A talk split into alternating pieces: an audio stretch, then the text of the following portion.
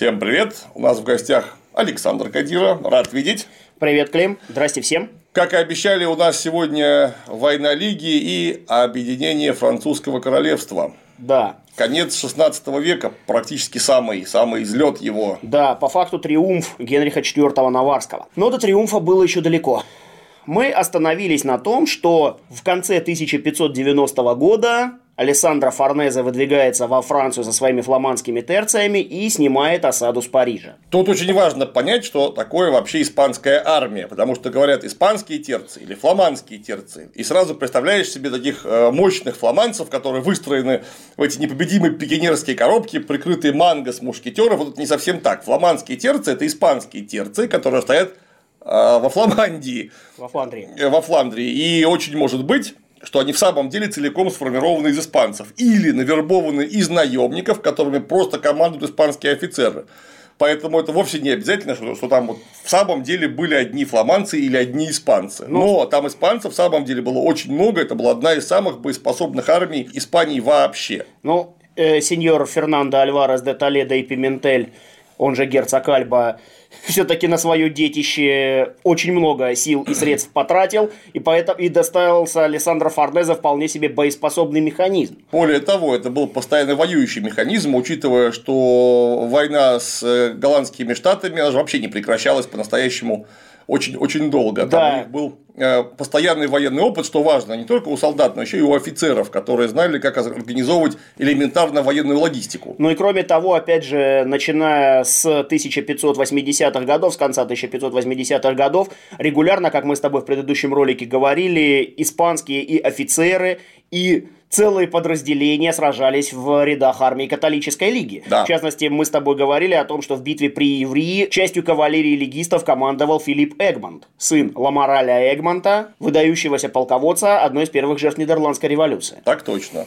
Ну так вот, э, мы остановились на том, что в 1591 году Генрих попытался захватить Париж, но у него опять же это не получилось, вот эта история с мукой. Да. Когда, мягко говоря, протестанты лоханулись, а легисты откровенно насмехались над э, королем, называя это все днем муки. Что-то у них там во Франции постоянно то селедочная битва произойдет, То день муки. то день муки, что-то у них с едой не все складывалось. Ну да, это было 21 января 1591 года, ну а 1591 и 1592 годы прошли под знаком борьбы за Нормандию. Потому что от контроля над этим регионом зависело многое. Во-первых, как, изв- как мы с тобой говорили в прошлый раз, Нормандия – это оплот э, французского католицизма, и там немало сторонников Лиги. Во-вторых, Нормандия – это важнейший коммуникационный канал связи Генриха Наварского с Елизаветой Английской и с голландцами. Да.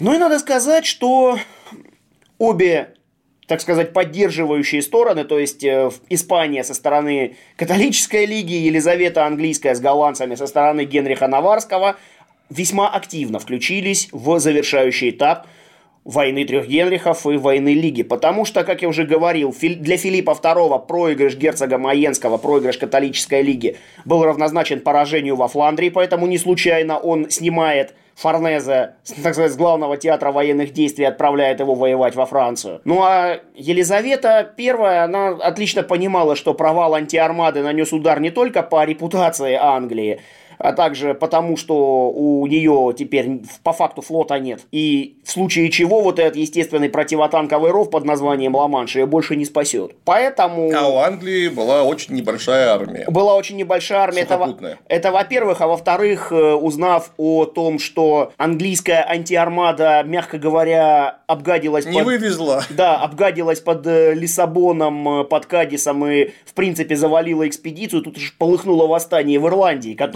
которую, испанцы активно поддерживали деньгами. Да, потому что испанцы были католики, ирландцы, И ирландцы были были католики, а католики, англичане да. были проклятые англикане, то есть хуже протестантов. Да, еще хуже, да. Тем более еще и королева-еретичка, которая, что называется, была самой натуральной занозой во всех местах Филиппа II. Они ж чуть не сочетались с законным браком. Был такой проект. Бы- Ну, с Елизаветой Генриховной многие пытались сочетаться законным браком. И Франсуа Лансонский, и наш Иван, Иван, Вас... Грозный. Да, Иван Грозный, прозванный за жестокость Васильевичем, и Эрик XIV шведский, но она всем отказала и вошла в историю как королева-девственница, насколько мне известно. Так вот. Да, как говорил Генрих, тогда уже четвертый, э, есть Три, Три очевидные вещи, которые являются истиной, но в которые очень трудно поверить. Первое, что Елизавета девственница.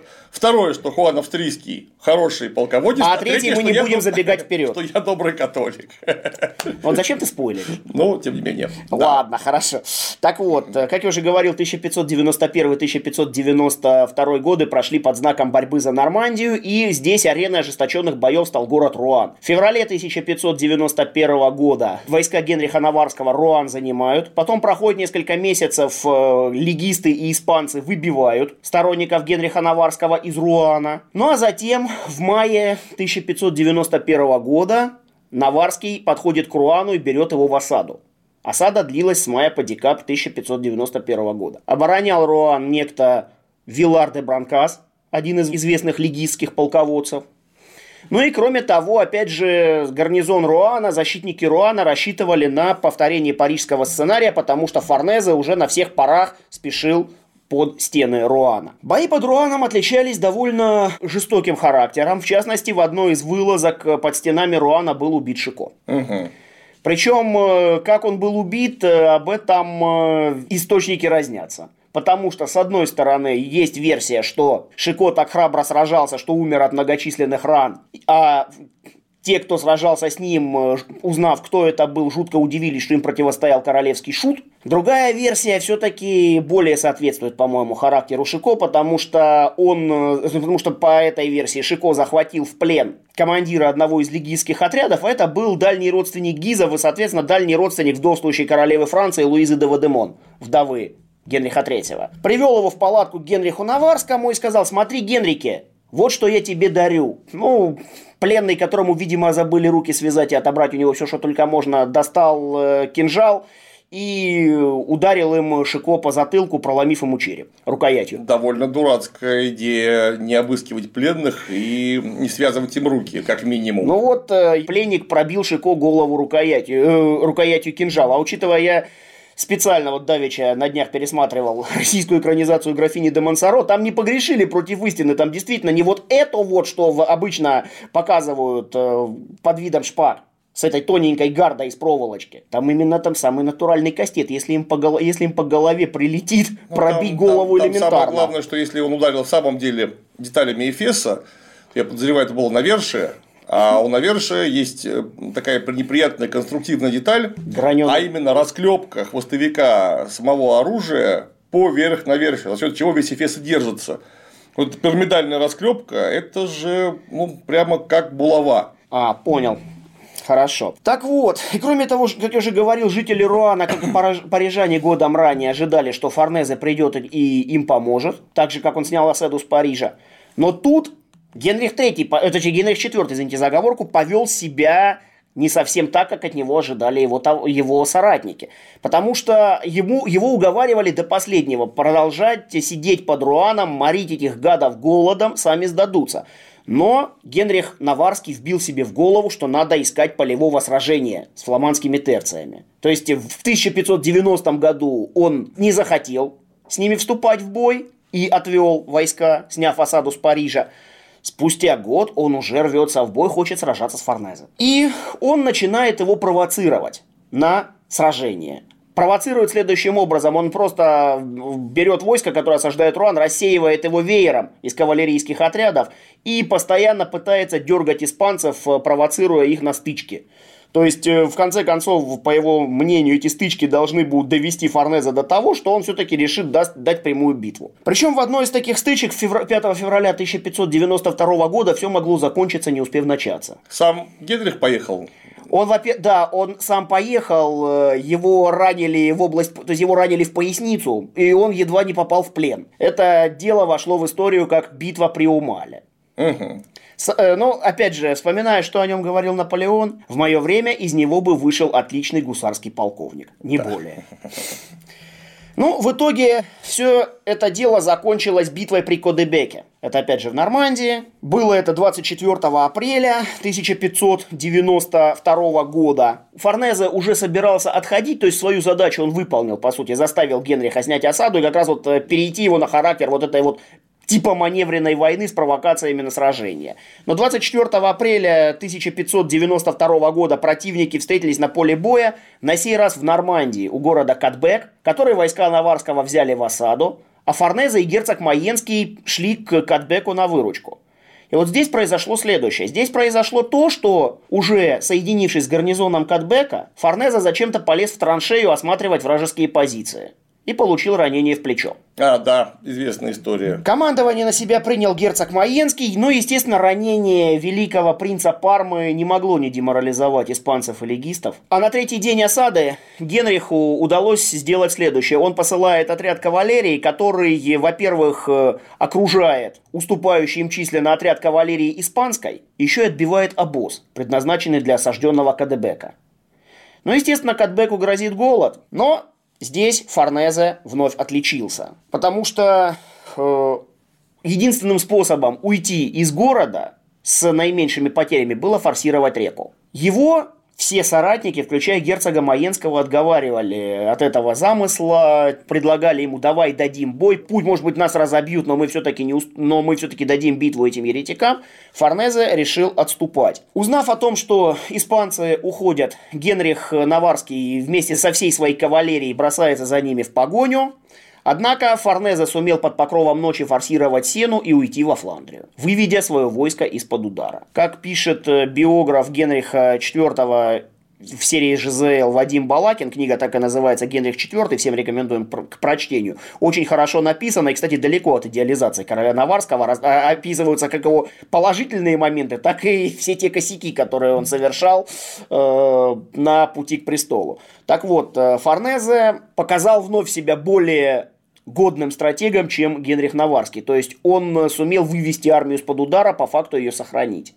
Но вместе с тем Катбек все-таки достался Генриху Наварскому. Потому что стратегическая победа была одержана Генрихом Наварским, Катбек попал э, в руки короля, но с другой стороны, Основную задачу, а именно уничтожить э, испанскую армию, Наварский не выполнил. Но это было бы сложно в любом случае. Даже несмотря на то, что Форнезе ранен, все-таки испанцы это испанцы. Но, тем не менее, кстати говоря, Форнезе сдачи Катбека не простили. Это была, так сказать, его последняя военная операция. Узнав о том, что случилось под Катбеком, Филипп II пришел в ярость. Форнезе был лишен должности наместника Нидерландов, был лишен командования армией и отправлен в отставку.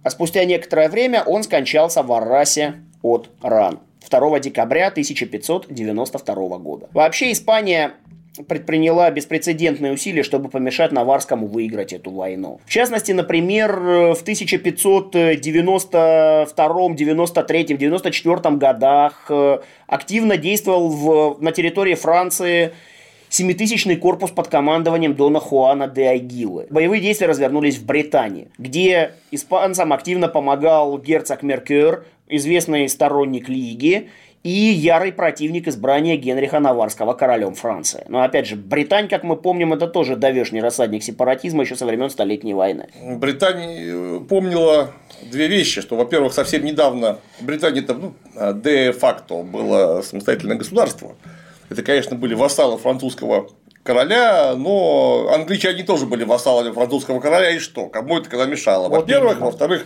все-таки Бретонь это как Уэльс в Англии или Ирландия, опять же, той же самой Англии, там не совсем французы живут. Ну, да. Они же прям настоящие кельты, которые говорят на бретонском э, диалекте э, гельского языка. То есть они себя ну, да. чувствовали всегда несколько в стороне от, собственно, французов. Ну и кроме того, в этих действиях э, испанцам, сухопутным войскам помогал испанский флот под командованием герцога Субиаура генерал-капитана Галер. Ну и, кроме того, активные боевые действия разворачивались в районе Бреста, который испанцы хотели захватить и использовать его как один из основных портов, с помощью которого можно оказывать давление на Англию. Ну и, конечно же, активными действиями прославился Тома Паредес, который построил форт Леон, как раз вот на, полу, на одном из полуостровов, э, с которого отлично простреливалась акватория Бреста и Брестская гавань. И э, вот, этот, э, а вот эта оборона форта Леон, это была одна из самых ярких и героических страниц со стороны испанцев в той войне, потому что 4 тысячи, э, точнее, извините, 400 испанских солдат обороняли несколько месяцев этот форт от 6 тысяч англичан и французов. Неплохо. Причем, кстати говоря, испанцами там кома... Э, точнее, испанцами командовал Тома Паредес, а англичанами и французами командовал некто Мартин Фробишер один из участников э, разгрома непобедимой армады. Закончилось все тем, что в одном из отражений штурмов, а испанцы отразили 6 штурмов, был убит Тома Паредес. От 400 человек осталось где-то около 30, у них закончились боеприпасы, у них закончились пули, порох э, и все, чем только можно вести длительную осаду. В итоге французы говорят им, что мы вам предлагаем почетную сдачу. Когда испанцы соглашаются на эти условия, следует атака, и гарнизон форта был перебит. Подло. Да, очень подло. Но, тем не менее, французы отдали должное подвигу Тома Паредеса. Его тело вместе с телом одного из французов, которые командовали осадой, упокоились в Бресте в одном склепе. Кстати говоря, что характерно, потери французов и испанцев, точнее, потери французов и англичан составили 3000 человек. Ну, это неудивительно, учитывая 6 штурмов. Да, Если учит... бы они просто сидели там, то, может быть, потери были бы и меньше. Да, 6 штурмов э, и Кроме того, еще ж не забывай такую приятную вещь, как боевой понос. Это естественно. Так вот, далее боевые действия переместились в Гиень, где католики боролись с протестантами уже на протяжении 30 лет, и здесь основная борьба развернулась за городок Блеи или Блаве. В 1591 году все католические города Гиени были взбудоражены, потому что их регулярно терроризировали англичане, голландцы и еще третьи участники этих морских походов, которые не так распиарены, как англичане и голландцы, это протестантские пираты французские из Ля-Рошеля. Да, это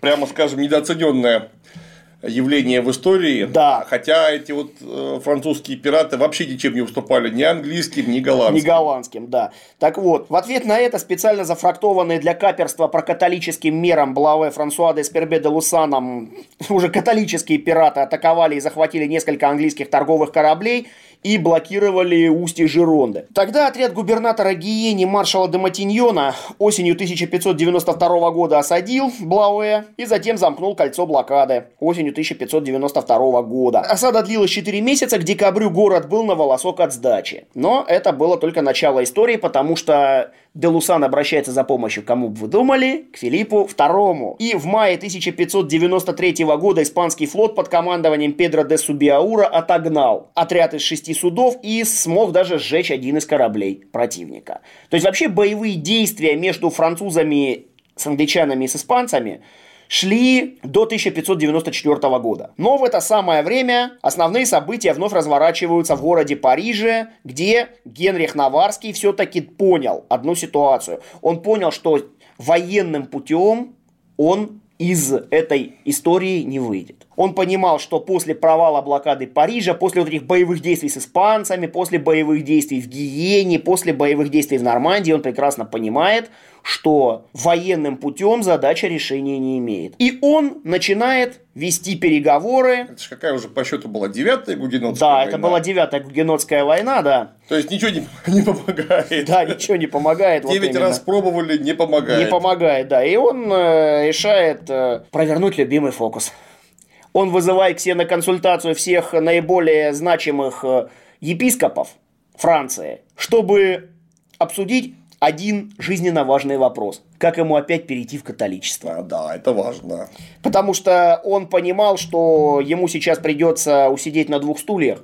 Он же родился, был крещен католиком, да. потом перекрестился в протестантизм, и вот теперь обратно нужно было как-то попасть в католики. Да, он э, понимает, что гражданская война может длиться бесконечно, и он реш... начинает переговоры с французскими епископами о переходе в католичество. Понимал ли он, на что идет? Конечно, понимал. Он понимал две вещи. Во-первых, он понимал, что этот шаг оттолкнет от него его друзей-протестантов. Причем, если среди протестантов были такие относительно лояльные персонажи, как, например, тот же самый маршал Лидигер, например, тот же самый Сюли, который был сначала политик, а уже потом протестант. Ну и, как говорится, мы говорим Генрих Наварский, подразумеваем Сюли. И наоборот. Но там же еще были довольно-таки упоротые граждане, типа Дюплеси Марнея, типа Агриппы де Бинье, типа маршала Тюрена, то есть, которые вот именно были кальвинистами вот э, во всех смыслах этого слова. Но с другой стороны, Генрих Наварский прекрасно понимал, в, стар- э, в стране с католическим населением, то есть в стране, где 90% населения это католики разной степени упоротости, король Гугенот воцариться не может в принципе. Ну там опять же вставали довольно сложные вопросы, чистые э, даже не, не юридического, а ритуального свойства, потому что король Франции не может не быть не коронован в Реймсе. Он обязан короноваться в Реймсе, а кто его будет короновать Еретика. в Реймсе, если он протестант? Э... То есть э, это ну, просто нонсенс, потому что сам он, будучи протестантом, он просто в собор вот этот не пойдет, потому что все, что там происходит, нелегитимно. То есть нужно вообще все духовенство, ну или основную часть духовенства перекрестить в протестантизм. А это тоже такая задача типа расщепления атома в 15 веке. То есть, ну, это невозможно. Ну, это, ну, это Генрих VIII сумел, и то. Но Генрих VIII сумел это сделать где? Он сумел да. это сделать в Англии. В Англии. А, во-первых, гораздо меньше, а во-вторых, это остров, в-третьих, англичане пытались сделать то, что сделал Генрих VIII, да, черт возьми, со времен Джона Виклифа. Да, какого там Джона Виклифа? Как мы помним, Вильгельма Завоевателя папа науськал на Англию именно потому, что английская церковь э, играла в самостоятельность. Ну да. И... Не приняла клюнийскую реформу и вообще не хотела подчиняться папе. А один турбулентный поп так довел Генриха II, что пришлось больно тыкать мечами.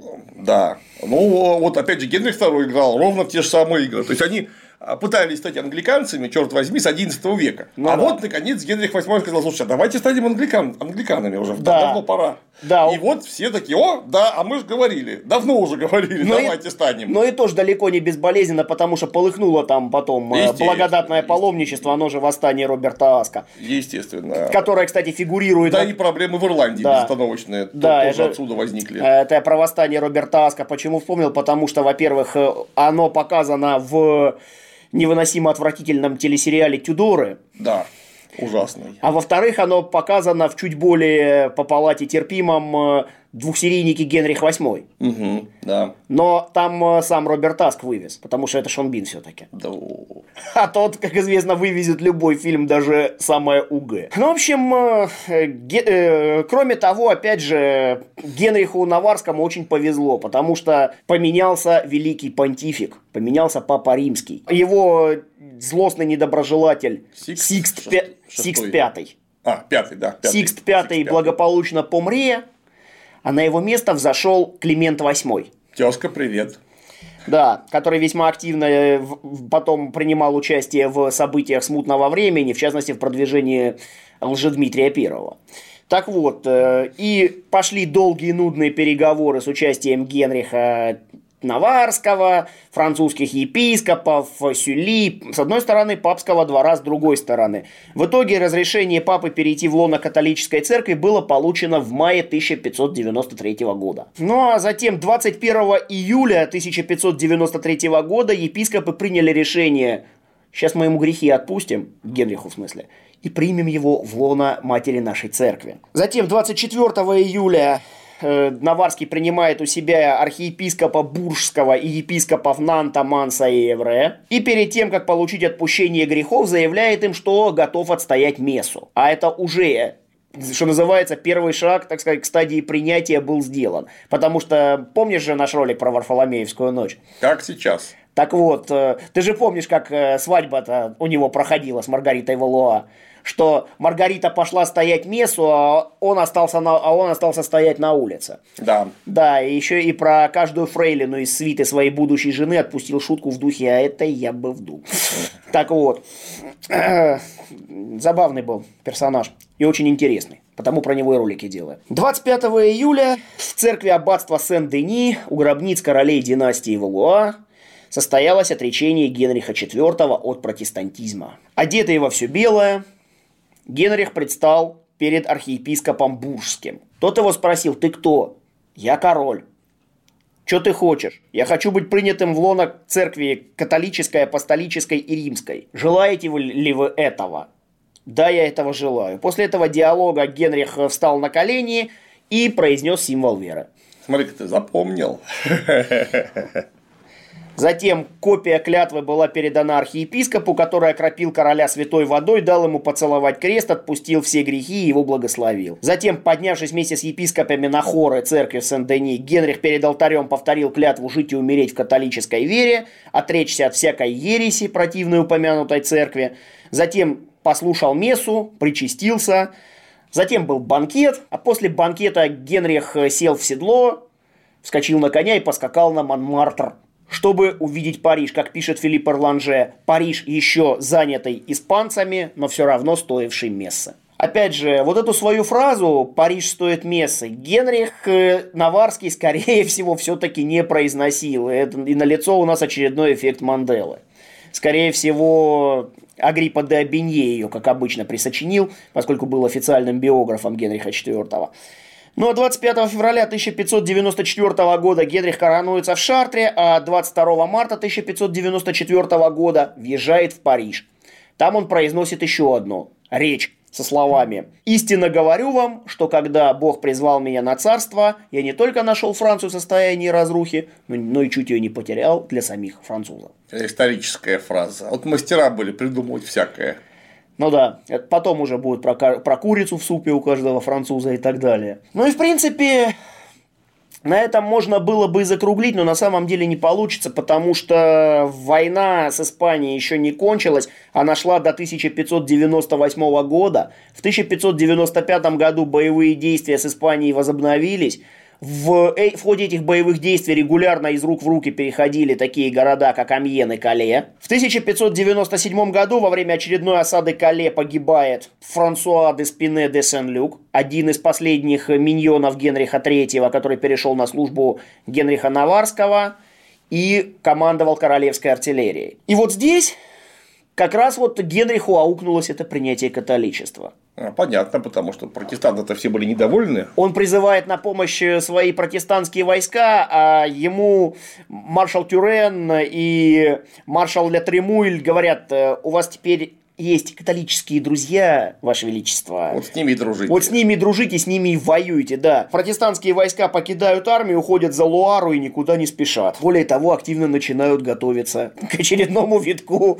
войны между католиками и протестантами. Готовятся они следующим образом. Когда в регионы, которые контролировались протестантами, едут сборщики налогов, чтобы собирать эту талью, протестанты, владельцы замков, просто-напросто этих сборщиков грабят, убивают, а свежеуворованную талью свозят себе в замке. Генрих взывает подумать о чести Франции. В ответ протестантская ассамблея объявляет об изъятии дополнительных средств на нужды войны из новопоступивших доходов, то есть из вот этой вот свежеуворованной тальи. В общем, э, действительно, такое ощущение, что действительно протестанты вели себя по принципу «посади свинью за стол, а на ноги на стол». Ну, с другой стороны, их понять-то тоже можно, потому что вроде как все шло только что неплохо. У них был даже свой вождь Генрих IV, который даже, смотрите-ка ты, э, Стал королем Франции. Э, во-первых, стал королем Франции, во-вторых, и, наверное, во-первых, его не смогли разбить испанцы, что вообще-то было достижение, потому да. что обычно испанцы всех били в это время.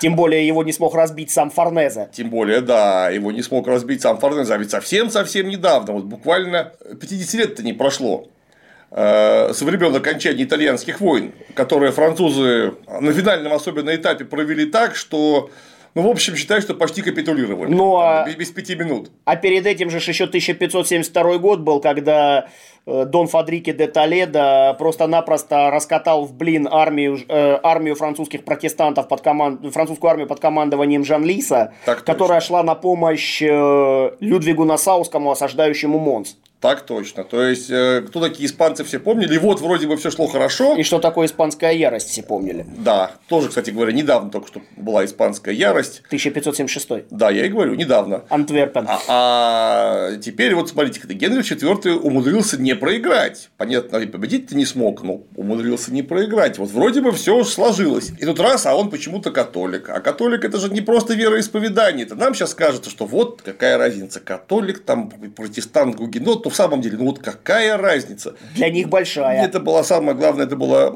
э, серьезнейшее политическое заявление о том, что я перехожу в этот стан. А значит, это прям через запятую, я буду соблюдать экономические интересы, и это самое главное, экономические интересы вот этого самого своего нового стана. А ваши протестантские экономические интересы, ну, они будут вторичные, учитываться только в этом смысле. Потому что передрались они не потому, что они как-то верили по-особенному, они верить по-разному стали только по экономическим причинам, ну, конечно, не только, а в первую очередь по экономическим причинам. И поэтому переход в стан католиков означало, что если протестанты пойдут за таким королем, им опять же в девятой по счету войне между католиками и гугенотами за деньги придется капитулировать и отдать свои деньги, конечно, не целиком, но э, значительную часть. Центр экономической тяжести однозначно переедет в Париж. Ну да. Так вот, в итоге Генрих шлет к ним переговорщика, маршала Шамберга, который на собственный страх и риск, потому что король заявил, что никаких соглашений по делам религии быть не может. Подписывать с протестантами параграфы, которые станут основой вот того самого Нанского эдикта. То есть, э, мы часто можем встретить э, в научно-популярной, в учебной литературе, в Википедии, где угодно – что Нанский эдикт закрепил веротерпимость во Франции, что это один из величайших документов э, в истории позднего средневековья, раннего нового времени. Это что-то было такое по проекту типа Аугсбургского вероисповедания. Ну да. Э, но справедливости ради здесь Генрих, III, э, Генрих IV не изобрел велосипед, потому что многие положения Нанского эдикта он просто тупо передрал из аналогичных, из аналогичных законов о веротерпимости, которые в 1576-78 годах подписывал Генрих III с протестантами. Ну, понятно. А они тоже являются так или иначе отголоском того самого Аугсбургского вероисповедания. Да. Ну, то есть, это закон о веротерпимости в Священной Римской империи. По принципу, чья власть, того и вера. Регио эйус религио. Религио, да. Так вот, э, подписывают параграфы, которые станут основой Нанского эдикта, сразу надо сказать. Сразу забегая вперед, скажем. Вот этот самый Нанский эдикт, он чуть-чуть снизил накал неадеквата он не локализовал ситуацию. Единственной сдерживающей фигурой от того, чтобы рвануло в очередной раз, был сам Генрих IV. Что будет потом, мы забегать вперед не будем, просто скажем, что будет три гугенотских мятежа. После того, как в мае 1610 года случится тот самый печально известный удар кинжалом на улице Ферранри в исполнении Франсуара Вальяка. Да, то есть э, получилось удачно. Получилось 9 гугенотских войн во Франции, а потом еще три гугенотских мятежа до 1628 года. Да. Это уж 30-летняя война вовсю шла. Да, уже полыхает, да, полыхает 30-летняя война, да, 10 лет, да. Датско, э, по-моему, уже даже да, датско-чешский уже заканчивается, шведский вот-вот начнется да. этап 30-летней войны. Именно так. А, получается, на 6 просто гугенотских войн, потом война влюбленных, потом война трех Генрихов, потом война Лиги, Лиги это вот девятая. Да. И потом еще три гугенотских мятежа. Вот это, я понимаю, развлеклись. Да, ребята, это были лихие 1570-е и 90-е, мы развлекались как могли. Да. Так вот, 2 мая 1598 года Франция и Испания подписывают Вервенский мир, который сохраняет статус-кво мира в Като-Камбрези. Ну, как раз то, что закончил итальянские войны. Да. Като-Камбрезийский То есть, все договор. остались при своих. Франция возвращала назад Амьен и Кале, но отказывалась от претензий на Савою, Пьемонт и Милан. Возвращала, в смысле, себе возвращала? Да, возвращала себе, да, Кале и лотаринские крепости Туль, Мец и Верден. Ну и чтобы закруглить, Хочется сказать следующее. Вот, э, можно, хочу процитировать Сергея Махова. Он пишет в, своих, вот, в своем цикле статей «Майдан по-парижски». Всем рекомендую и эти статьи, и очень интересная статья приклю... «Невероятные приключения испанцев во Франции». Как раз вот о действиях Хуана де Агилы и, и же с ним в 1592-94 годах. Очень интересные статьи, очень здорово читаются. И при при подготовке к данному ролику они весьма активно использовались. Я думаю, ссылки привинтим. Можно. Отлично.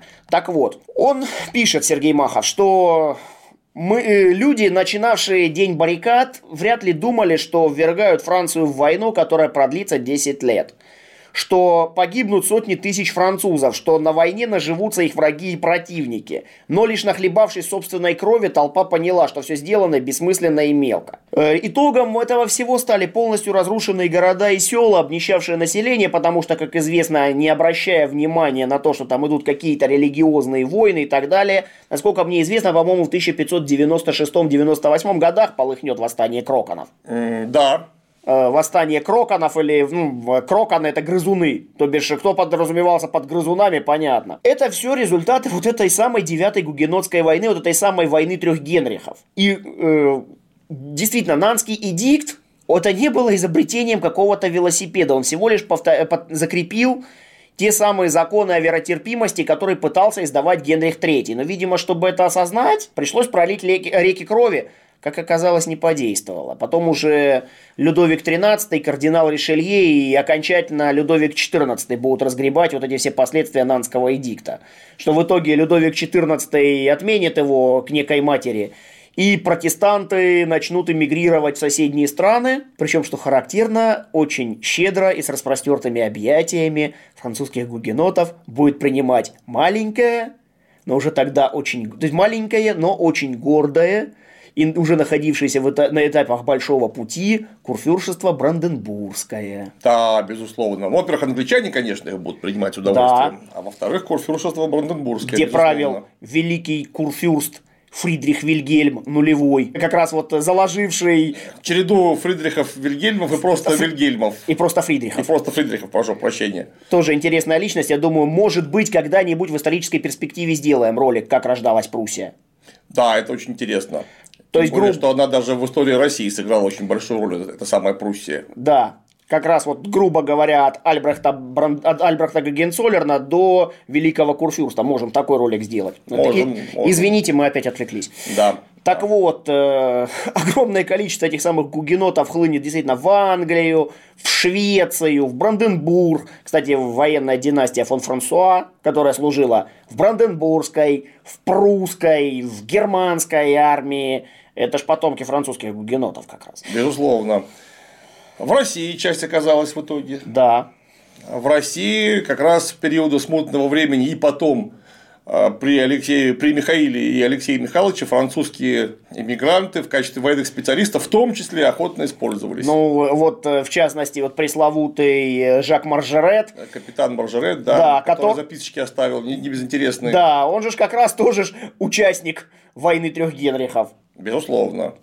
Он, он не мог не отметиться в этих событиях. Но действительно, конечно, вот что, о чем еще хочется сожалеть, что не особо повезло вот этой описываемой нами эпохе в синематографе. Ну, есть э, бесконечные графики де Монсоро, и королева Марго. И королева Марго. И, да. То есть и... то, что Дюма написал, все экранизировали. Ну и невыносимо отвратительный Генрих IV франко-немецкий. Да, он вообще, я его с трудом осилил. Я тоже. Я та, тамошнюю битву при Кутра до сих пор кошмарных знак вспоминаю, О, если честно. Да, мерзость, мерзость пред Господом. Хуже протестантов, то, что они показали. Да, да, да. А, ну, э, по-другому быть не могло. Почему? Да потому что литературной первоосновы нет. Вот я говорю, есть у нас э, Дюма, наше все. Есть Томас Ман, э, есть Генрих Ман. Генрих Ман, а молодые его, годы. А его и не экранизировали, по-моему. А по-моему, как раз вот, э, вот то, что вот эта вот уродливая битва при Кутра, она туда, по-моему, Ман в основу и лег. Очень может быть. Но в любом случае есть э, Дюма. Вот Дюма пытаются экранизировать с разной, с разной степенью успешности, потому что наша графиня де Монсоро 90-х годов, она, прямо скажем, неплоха. Не хороша, она именно что неплоха учитывая, когда это снималось. Да, дело даже не в этом, что когда она снималась. Там все-таки это отражение эпохи, только не 16 века, а 90-х годов 20-го э, в бывшем СССР э, со всеми необходимыми последствиями, условиями, атрибутами. То есть местами играют плохо, местами денег не хватает, Э, это причем сериал, он чудовищно растянутый, можно было бы впихать вообще все. Но и этого не получается. 26, есть, ну да, 26 серий. И... Ну, считай, три сезона они сняли. А, их, а заметьте, их же с Королевой Марго, их снимали одновременно в, да. в двух разных павильонах, и актеры да. бегали с одной съемочной площадки на другую. Именно так. Потом какой-нибудь э, э, французский графини де Монсоро но он... А это вообще э, 2008 он... года невыносимо отвратительная, да. а та, которая 70-х годов, которая регулярно является одним из полюсов срача, какая графиня де Монсоро лучше. Это, мягко говоря, бюджетная экранизация. Я ни за... никогда не прощу французским киношникам 70-х э, то, что оттуда выкинули дуэль миньонов. Во-первых, выкинули дуэль миньонов, во-вторых, просто видно, что она дешевенькая. Да, видно, что она дешевенькая, но, но если бы не она, срач, между, срач кто лучший Шико, Критон или Горбунов не имел места быть. Не, ну вот видишь, э, все равно не, не осилили. Тем более, что это же полный метр. А полный ну, метр не просто... совсем, это мини-сериал. Ну, мини-сериал, он все равно не имеет э, даже шансов впихнуть в себя все события, да. которые есть. Там есть, конечно, один большой плюс вот у этой самой графини де Монсоро, которая в 70-х годов французская. Она невероятно атмосферно сделана. То есть там цвет, свет, ракурсы все, Э, вот выставлены так, что все-таки эпоху ощущаешь гораздо лучше, чем в нашей графине де Монсоро, которая просто видно, что все ваши костюмы только что специально сшили, и они висят на плечиках в костюмерке. Ну да, но с другой стороны у нас каст весьма неплохой. Ну, меня ужасно бесит э, миньоны короля. Почти все. Ну, миньоны, да, я согласен, в том числе включая того, кто там всю фехтовалку ставил. Вот э, как раз тот, который, тот миньон, который играл Шамберга, э, вот тот актер, который играл Шамберга, да, Михаил да, Шевчук, он да. же как раз и всю фехтовалку ставил. И в Королеве Марго, и в Графине де Монсоро. Так точно. И она э, прямо отвратительная, это фехтовальные. Это, опять же, вот это третье, почему у нас наша графиня де Монсоро не хороша, там очень много фехтования, которое является одним из стержней, вокруг которого вообще все вертится. Ну просто потому, что Бюси никак не могут завалить, потому что он сам, если что, всех валит. Но там как минимум сколько? Там, по-моему, таких вот э, острых фехтовальных сцен 5. Да, это много. Это засада на Бюси, когда на него миньоны вчетвером напали кучей. Потом, да. когда Шико прикастрюлил Николя Давида. Да. Потом, когда Сен-Люк э, попытался прикастрюлить Монсоро. Причем, что характерно, там крупным планом мелькают что у Монсоро, что у Шамберга в других кадрах. Шпаги флам Фламберги, после которых Мансаро бы не выжил. Не, ну смотри, как ткнуть. Ну, а Фламберг это как раз хорошо, ну, оно, да. оно имело место. А кстати, время. а вот этот вот э, шпаголом, который раскрывается. Шпаголом тоже у нас такие в Эрмитаже есть шпаголомы. Только это не шпаголом, конечно, это шпаголов. Шпаголов. Сломать им шпагу это а, надо а очень мет, сильно а метнуть, а метнуть его можно? Ну, метнуть можно все что угодно, как ты понимаешь. Табуретку можно метнуть, можно шпаголов метнуть. А чтобы, чтобы, он, чтобы он это, чтобы он воткнулся в миллиметре от Домогарова. А, ну почему же нет? Можно. Но... Ну, это смотря опять же, кто будет кидать, как из какого расстояния. Ну, да. Но все это, оно и там, по-моему... Всегда, абсолютно всегда начинается с техники фехтования уже 18 века с открытой ладони, когда ладонь повернута вверх, чего вообще не было в 16 веке. И, у них же там удары, по-моему, в основном рубящие. Нет, они начинают всегда, всегда, они начинают с этого дворянского рапирного фехтования 18-19 века, что выглядит с этими чудовищными штуками, ну, совершенно неаутентично. А потом вдруг они берут эти самые шпаги чуть не в две руки и начинают пластать друг друга как, как глоблями. Но особенно... И то неправильно, да. и это неправильно. Я говорю, не, а на... то, что там с кинжалами они ничего не умеют делать, это, ну, это просто даже специально отмечать не надо, потому что им явно кинжалы всем очень мешают. Но там, э, допустим, в том же кадре дуэль, в кадре, где дуэль миньонов, там э, такое ощущение, что там Келюс с этим кинжалом пытается изобразить что-то из современного ножевого боя, он ну, им так тыкает. Просто непонятно вообще, что это такое. Очень-очень плохо, это просто провал. Ну и там, когда, когда убивают Бюси, вот еще забыл, когда Бюси убивают в конце, -то, там тоже есть какое-то фехтование, если так можно, конечно, назвать. Ну, когда, убивают, ну, когда его убивают, там уже там его ж этот э, застрелил-то. Да, но там же какой-то чувак с двумя топорами пришел. Я просто. А, да, как, да, как раз, кстати говоря, этим чуваком был опять же все тот же Шамбер, только в парике. Так а, а, а, а какой-то чувак, который фальшон, э, фальшон зажимал, как ниндзя, блин, в этих э, под за локоть. Да, да, да. Не, на, я чувствую, надо нам разобрать фехтовальные сцены ну, отдельным там, роликом. Ну, в принципе, можно поговорить про, про графиню де Монсоро, да и про королеву Марго. Но, а... Наш великий специалист по истории Франции Юрий Павлович Малинин, который мне преподавал, собственно, в том числе и историю Франции, как раз это было тогда, когда на э, широкие экраны Жигунов выпустил. Жигунов выпустил все эти э, сериалы. Но Юрий Павлович, он так говорил, нет, ну фильм, наверное, хороший, только я не понимаю, а почему там такое все чистое?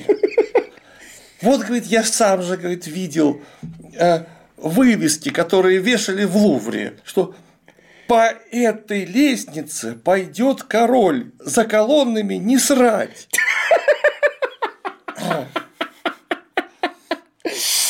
Ой.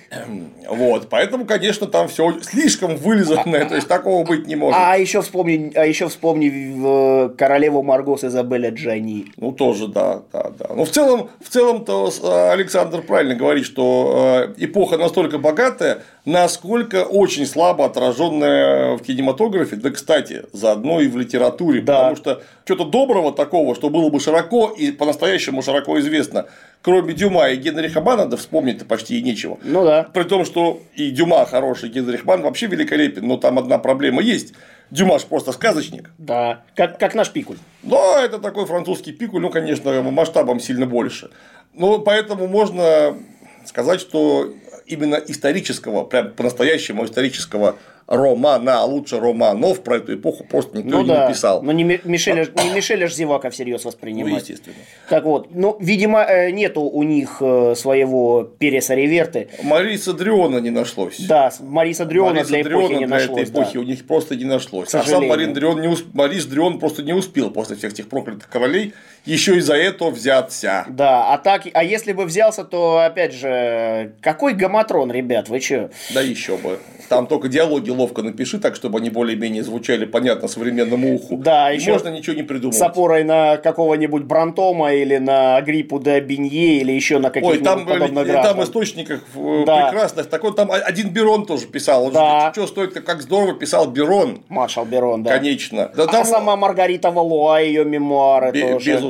Там уж, слава богу, в 16 веке писать умели, любили и очень И много практиковали. практиковали. Просто все, кому не лень. И зачастую это произведение таких я не говорю информационных, я говорю хотя бы художественных достоинств, что глаз не отвесить. Вот что-что, образованные люди э, в гуманитарном смысле были образованы очень сильно, а писали многие, многие писали исключительно здорово. Рабле вспомнить. А, Вот да, конечно, Рабле. Ну, Рабле тролль. Рабле шикарный тролль, И конечно. лжец. Но это же одно другому-то не мешает, Ну да. даже наоборот. Ну что, закончили мы с войной? С войной, Лиги? трех- с войной Лиги мы закончили, с войной трех Генрихов закончили. И у нас остается небольшое послесловие. Осада Ля Рошели. Она самая. Ну что, про осаду Ля Рошели поговорим о деле, причем на чистоту, но в следующий раз. Спасибо. Спасибо. Заходите к нам еще. И вы тоже.